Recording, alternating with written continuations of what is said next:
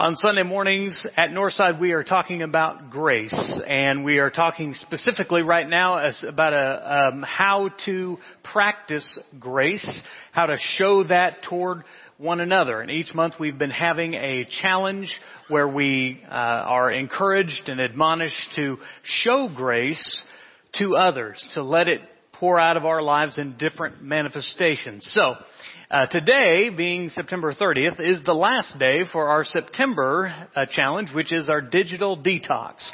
And we have been encouraging the congregation to disconnect so that they might reconnect. Disconnecting from social media has really been the challenge in, in order to encourage you to be more sociable. Now, I realize uh, there's only like, uh, what, uh, 13 hours left in this challenge? Um, and I realize there are many of you who haven't partaken of this challenge yet because you thought you just couldn't do it.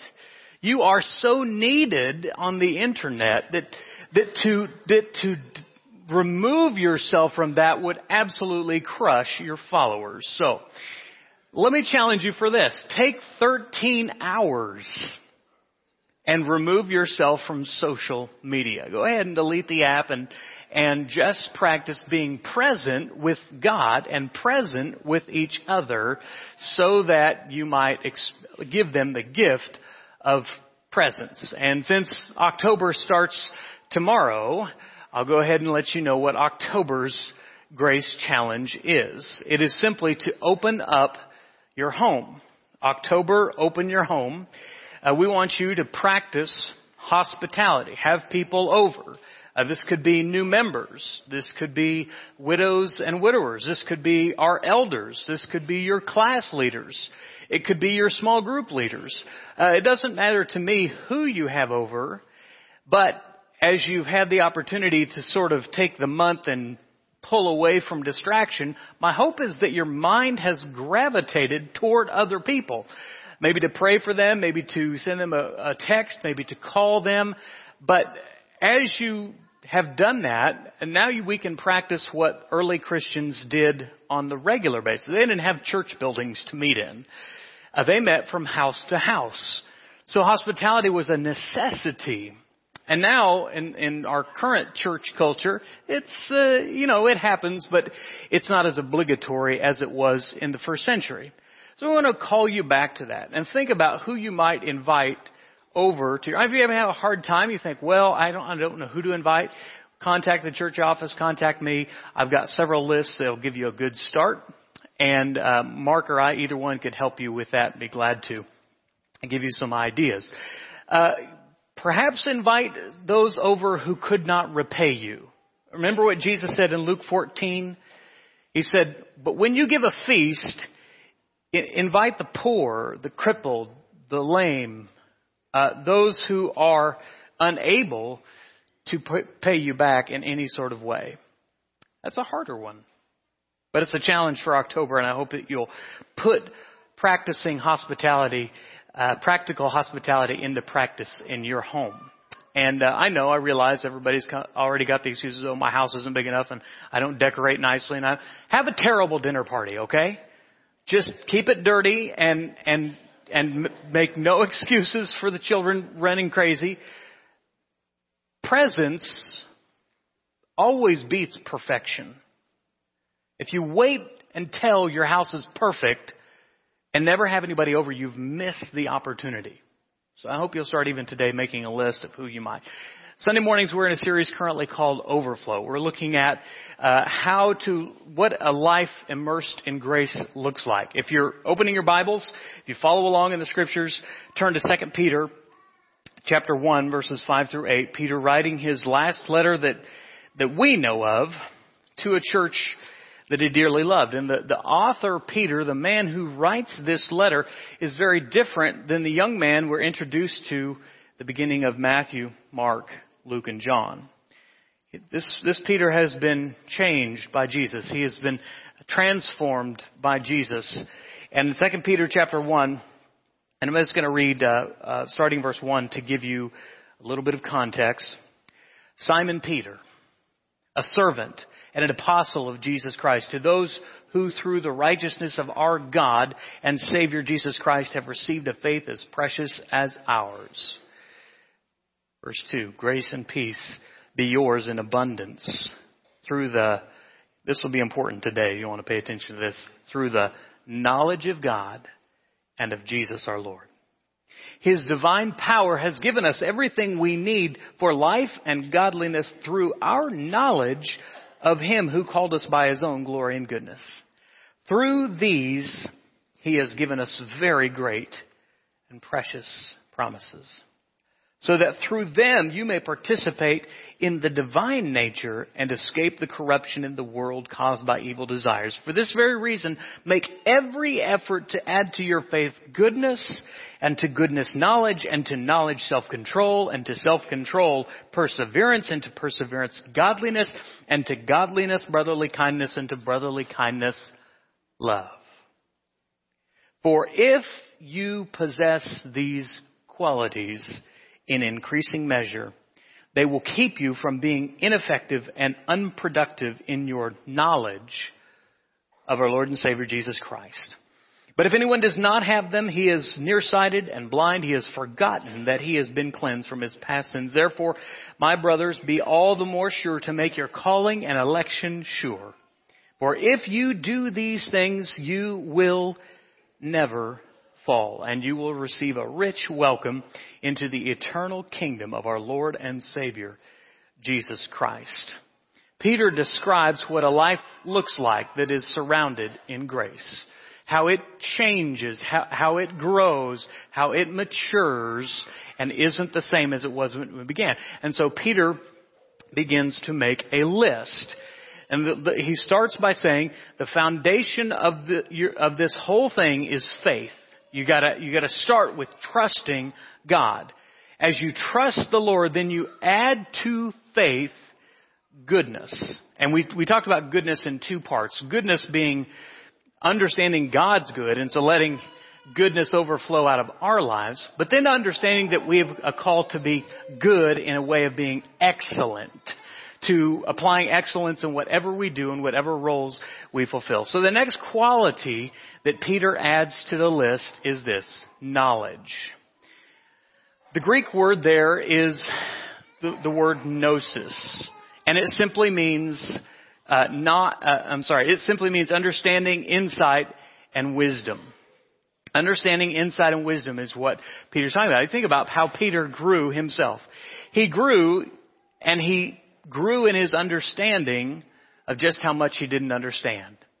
He grew in his knowledge of Jesus. He grew closer to him, and at the closer he grew, not just in the Word, but to the living Word, he grew wiser with each and every step of the way. Now we should say that this is not, this is not intelligence. There are some very intelligent people who are highly foolish. Okay? Don't need to see any elbows being thrown. There are some, this is not referring to education. There are some very, some people with minimal education. Six, so I've known some people with just a sixth grade education, some of the wisest people I've ever known in my life. Okay? So we understand that there is, there's a difference here in what Peter's talking about between just intelligence or education. Not that either of those things are bad. That's just not what we're talking about this morning. Wisdom is truth that is understood and applied. Wisdom is truth that is understood and applied. Let me give you a picture of what wisdom looks like.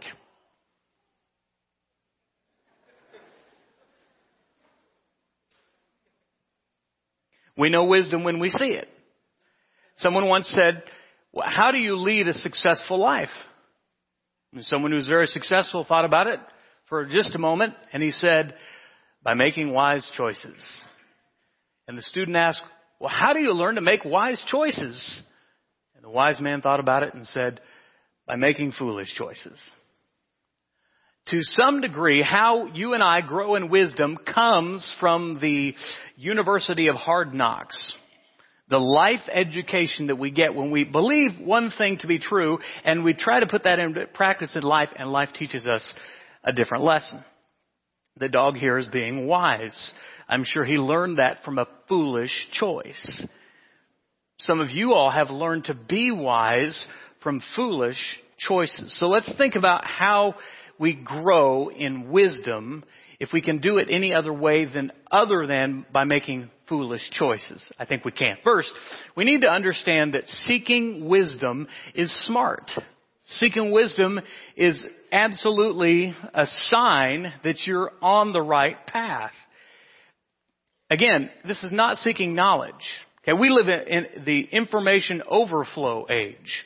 I mean, you think about, sometimes I think about this, in a sermon, I can say something and in a moment, you can say, well, I don't think that's true. And you pull out your phone, you kind of look here, hide it, look it up, and you Google it real quick, and you go, ha ha, preacher's wrong.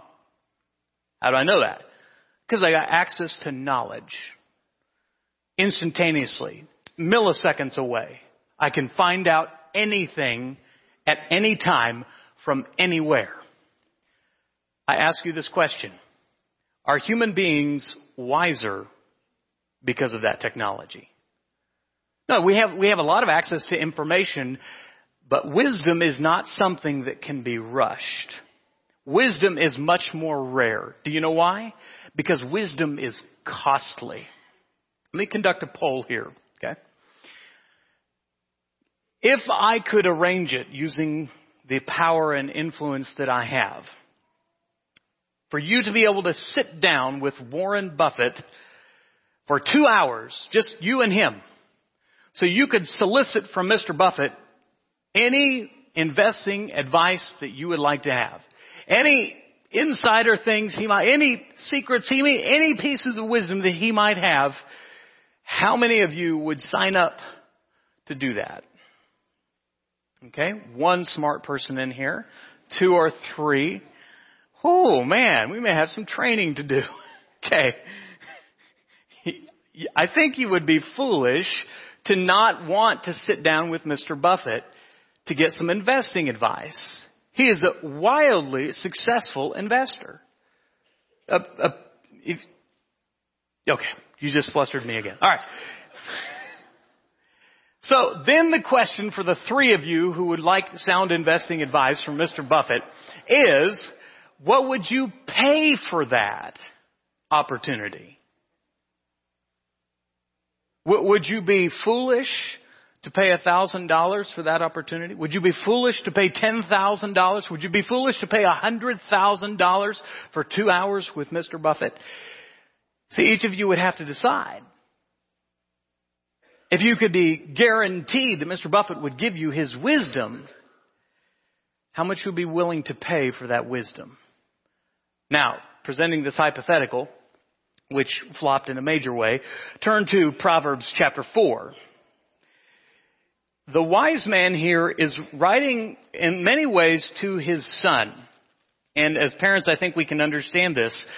That we desire that our children do not make the same mistakes we did. So, if I can speak to you all for just a minute.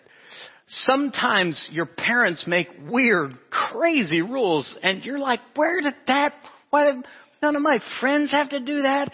Nobody else has that rule. I am the sole outcast in the world because of my crazy parents.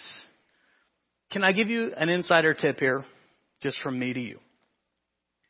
Many of the rules that your parents make have everything to do with mistakes that they made.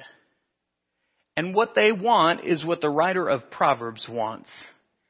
He wants your parents, your mom and your dad, those that love you, they want more than anything for you to skip past the learning curve that they suffered through.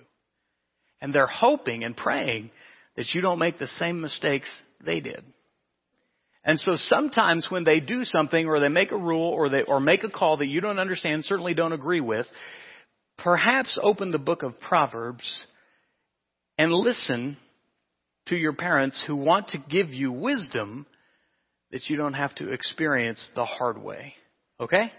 Proverbs chapter 4, Verse 1 says, Listen, my sons, to a father's instruction. Pay attention and gain understanding. I gave you sound learning. Do not, so do not forsake my teaching. When I was in my, a boy in my father's house, still tender and only child of my mother, he taught me and said, lay hold of my words with all your heart. Keep my commands and you will live. What does he say? Verse 3. I'm sorry. Verse 5. Get wisdom. Get understanding. Do not forget my words or swerve from them. Do not forsake wisdom. She will protect you. Love her and she will watch over you. Wisdom is supreme. Therefore, get wisdom. Though it costs you all you have, get understanding. Esteem her and she will exalt you. Embrace her and she will honor you. She will set a garland of grace on your head and present you with a crown of splendor. The Father wants His Son more than anything to be wise, to get understanding, and to know that for the child to know that their parent wants more than anything for you to be successful. And so the reason they're on your back is because they're one of the few people in the world that actually have your back. They're one of the few people in the world that care. And what they want you to do is to gain wisdom. Now magnify that times seven and a half billion and you begin to understand what God goes through with each of us. He wants us to seek understanding, to get wisdom. When we apply wisdom, we lower the learning curve. Christy's grandfather is, uh, has a brilliant mind. He's, he's passed away. He's gone on to his reward. But he was a brilliant, creative man, an engineer, a builder, could, could build most anything mechanical out of metal or wood. There was a time in his life when Ralph Smith would build guitars. In fact, he has a patent for uh, the uh, device used to build an 18 string guitar. And that's a, that's an impressive feat. Well, Ralph didn't grow up in a musical family. He didn't learn that from his parents. How, how, did he go about the journey of learning how to build guitars and specifically to learn to build one so rare and unique? that m- most musicians, even highly skilled musicians, have to learn how to play. When he went to learn to build guitars, he talked to people who were skilled at building guitars, and he sought from them their wisdom. In fact, I was looking through something that he had wrote, and he, an article that had been written about Ralph, and he said, I went to these men and they shared their knowledge with me. What, what, see, what Ralph was doing was trying to lower his learning curve in learning how to build guitars. When you're seeking wisdom, a good thing to do is to go to people who've been successful in what you've already done. Parents, you want to learn how to be great parents, as we're learning about in Faith by Phase. Talk to people who are in the parenting phase, or maybe even better yet, who have been through the parenting phase, and who might have some wisdom to give you. When you're seeking wisdom, that's smart. You're on the right track. But then where do we seek wisdom? Is it only from other people? Well, I think first we got to understand God is the source of all wisdom. If you're still in Proverbs, just look back two chapters to Proverbs chapter 2. For the Lord, this is verse 6, for the Lord gives wisdom and from his mouth come knowledge and understanding. We understand that God is all truth, and so the closer we get to the Lord, the, the more we will increase in wisdom if we're yielding to Him and listening to Him, and most importantly, obeying Him. You ever have a friend who asks you for advice, and you, you think about it, and you give them the best advice you know how. And they promptly go off and ignore that advice. They do the exact opposite thing. And you think to yourself, why in the world did you come to me asking for advice only then to do exactly the opposite of what I encourage you to do? They were seeking wisdom, but they weren't applying wisdom. The Lord gives wisdom from His mouth come knowledge and understanding, you see, but it's up to us to apply it. Reading this book and then not applying it is the same as not reading the book at all. We have to seek wisdom and understanding so that we might apply it. The best known example of this that I can think of is 1 Kings chapter 3. 1 Kings chapter 3 is about the wise man before he was wise. The scriptures, starting in verse 5 of 1 Kings chapter 3, say this. At Gibeon, the Lord appeared to Solomon during the night in a dream, and he said, and God said, Ask for whatever you want me to give you. Okay. Solomon answered, You've shown great kindness to your servant, my father David, because he was faithful to you and righteous and upright in heart. You have continued this great kindness to him and have given him a son, that was Solomon, to sit on this throne this very day. Verse 7. Now, O Lord my God, you have made your servant king in place of my father David, but I am only a little child and do not know how to carry out my father's duties. Your servant is here among the people. You have chosen a great people, too numerous to count our numbers, so give your servant a discerning heart so that your people, uh, discerning heart to govern your people, for who is able to govern this great people of yours? Look how God responds. Verse 10. The Lord was pleased that Solomon had asked for this. So God said to him, Since you have asked for this, and have not asked for long life or wealth for yourself, and have not asked for the death of your enemies, but for discernment in administering justice, I will do what you have asked. I will give you a wise and discerning heart so that there will never have been anyone like you, nor will there ever be. Moreover, I will give you what you have not asked for, both riches and honor, so that in your lifetime you will have no equal among kings. And if you walk in my ways and obey my statutes and commands as David your father did, I will give you a long life. It's a great hypothetical question. What would you would do if you were granted just one wish? And of course everybody answers, I would ask for many more wishes. But Solomon did what was wise and he asked for the thing that only God could provide him. You see, Solomon was a young man and he had lived in the king's shadow. And he didn't know how to do anything was surely out being compared to his father, King David. And so he went to the one who could give him wisdom like no other, his eternal father, the one to whom his own father looked to. My question for you is this. Have you ever started by doing what Solomon did? Have you ever started by asking God for wisdom, by just saying, God, I don't know. I have no idea what I'm doing. I mean, think about the parenting thing that we've been on this morning. As parents, hey, have you ever just said to God in sincere prayer, God, I don't know what I'm doing. I am a child raising a child. And I need you to pour into me that which I should train this child for. Help, Father. Give me wisdom. That's the first step in finding wisdom is to seek it from God. By the way, we think maybe this is just an Old Testament story that just applies to us. The promise is not just for wisdom. It never stops there by saying, well, and that was just for Solomon.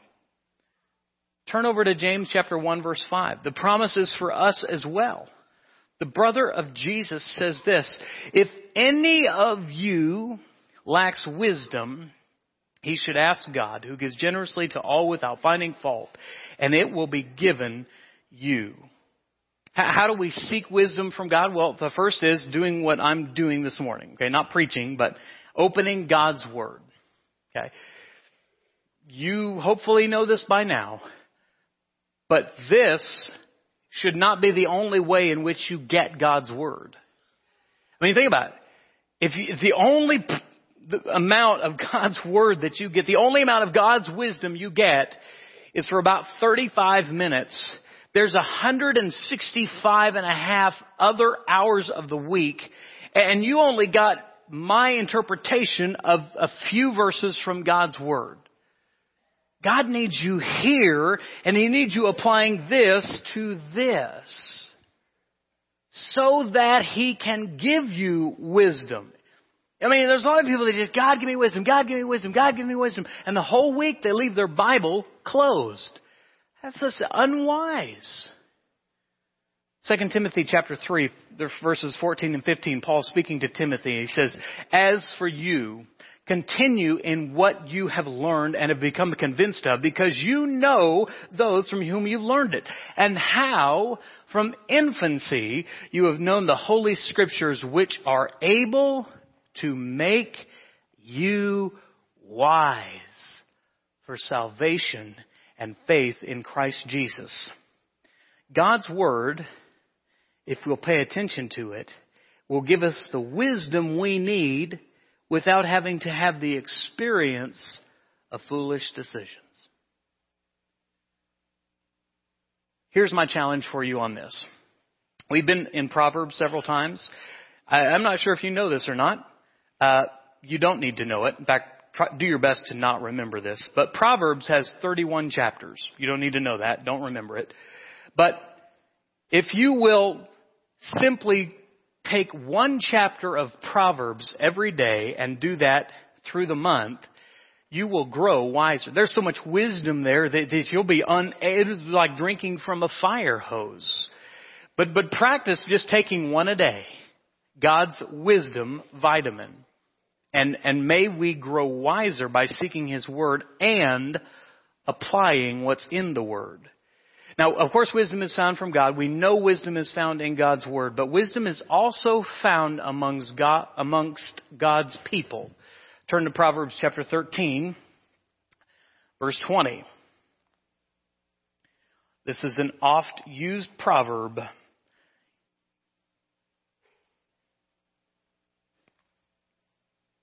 Whoever walks with the wise becomes wise, but a companion of fools suffers harm. And that sounds good, but how do we know who the wise people are? I mean, just take just a minute. Stop looking at me. Just take just a minute and look around this room. Go ahead. Look around. Look around. You're looking at me. You're doing the wrong thing. Look around. What num, what percentage would you guess of these people are wise people? You know, you know, guess some numbers here? I don't know. Here's some clues of how you can recognize the wise. Okay? Some good clues from Proverbs on how to recognize the wise. Turn to Proverbs chapter 19, verse 20.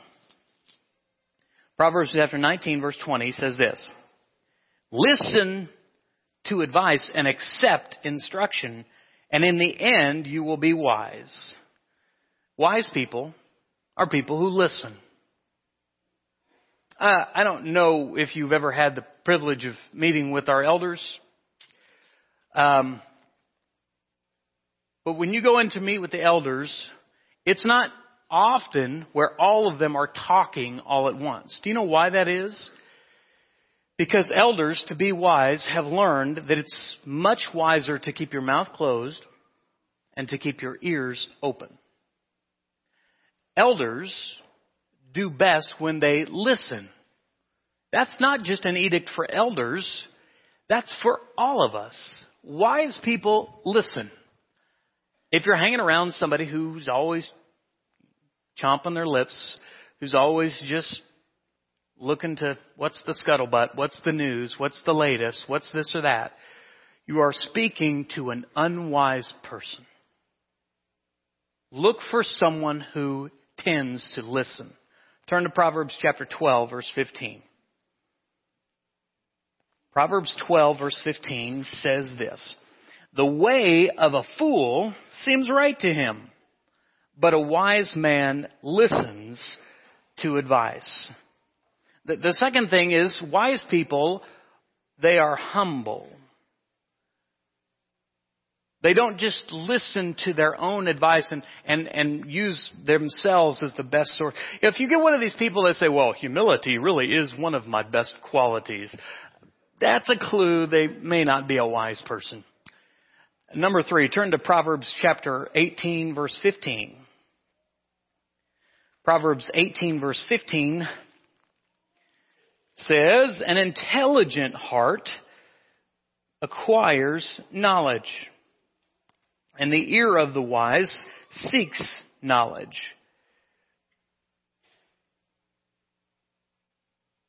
I, think I said verse 5 and I meant verse 15. The heart of the discerning acquires knowledge and the ears of the wise seek it out. The third point is that wise people are always growing.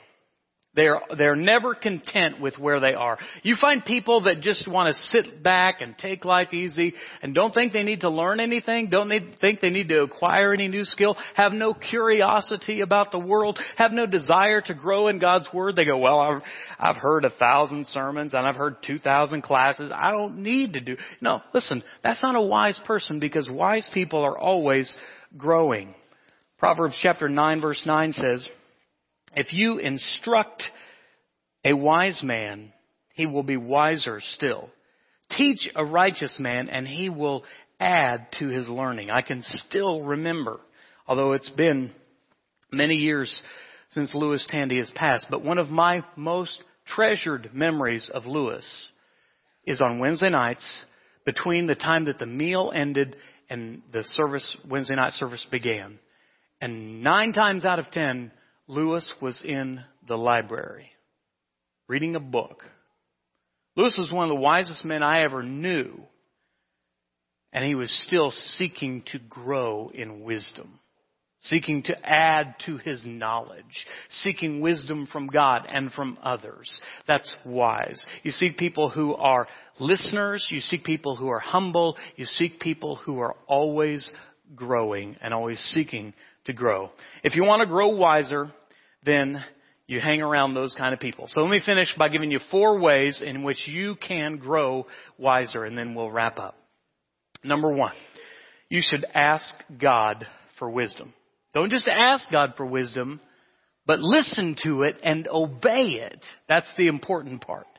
Number two, find two wise people. I just picked the arbitrary number of two because it was the second point there, but find two, at least two people who are farther along in the journey and who are more mature than you. Now I realize that you, whoever I'm speaking to, is already at the zenith of maturity and wisdom. But if you think hard, you can find people who are older than you, who are spiritually more mature than you. You should seek to have breakfast, go to coffee with, have lunch with people who are wiser than you. Surround yourself with wise people. Number three, read God's Word. That's so important. And there's, it's so easy to do, but may we not miss the point here. Do not go through the pages of scripture and go in your Bible reading plan and read through it methodically, daily, check it off the list and miss the point of the scriptures. In Jesus' day, the religious leaders, they knew the Word. They knew the Scriptures. And Jesus said in, in John chapter 5, you search the Scriptures because you think that in them you have eternal life, and it is they that bear witness about me. Yet you refuse to come to me that you may have life. Don't come to the scriptures and miss out on Jesus. Which leads us to our fourth point. Wise people, I mean, it wasn't just at the beginning that wise men sought Jesus. Wise people still seek Jesus. The, the Word became flesh and dwelt among us. And we have seen His glory, the glory of the Son of the only Father, full of grace and truth. We want to grow wiser. May we ask God for wisdom. May we surround ourselves with wise people. May we read God's Word and may we with everything we have not just read God's Word to read it, but seek Jesus in every page of it. This morning, if you do not know Jesus Christ, let me tell you that eternal wisdom begins and ends in Jesus Christ. The closer we are to Him, just like with Peter, the wiser we will become. If you do not know Him, He wants to know you. He's ready to know you this morning. And if you've grown distant from Him because of foolish things you've done, you can return to Him and yield to Him. Just begin by growing wiser today. Open your heart, open your life to Jesus. Begin taking those steps back to Him. Whatever your need might be this morning, please come. Our shepherds will meet you down front as together we stand and sing.